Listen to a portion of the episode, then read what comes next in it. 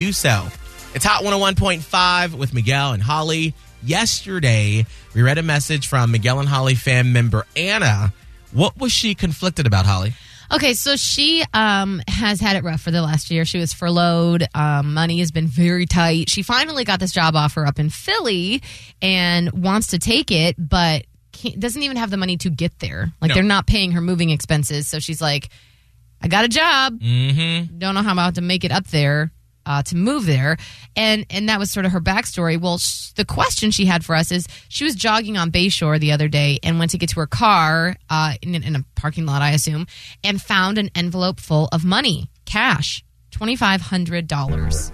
So she's like, "Do I keep this? And is this a sign that this is my move to Philly, or do I have to go to the police station, turn it in? What do I do? Got a message from Anna. I see. Here's what she said she's gonna do. Yeah. Thank you all for taking the time to help me figure out what I should do. Okay." I feel like I've asked everyone I know on what I should do when in reality, I've known the entire time. Of course. Isn't that what Uh-huh. always happens? You ask and you ask and you ask when your own soul Mm. is like, You knew the whole time. I know, I know what to do. Anna says, I'm taking the $2,500. Oh, jeez. Yep. Oh, yes, you God. do, girl. You take it and you go. Good luck, girl. She continues saying, I've given back when I could in my life, and I really need this job in Philly. I truly feel like this is the universe helping me out on my move. But to make sure my karma is clear, I'm taking $500 of the money and donating it to a food bank that helped me when I went through my savings. I was embarrassed at the time to ask friends or family for help. With the leftover $2,000, I still have enough to pay for my move and have the job of my dreams. Thanks for the advice. Which you didn't need, Right. but If that makes you feel better. yeah. So I say, good on Anna.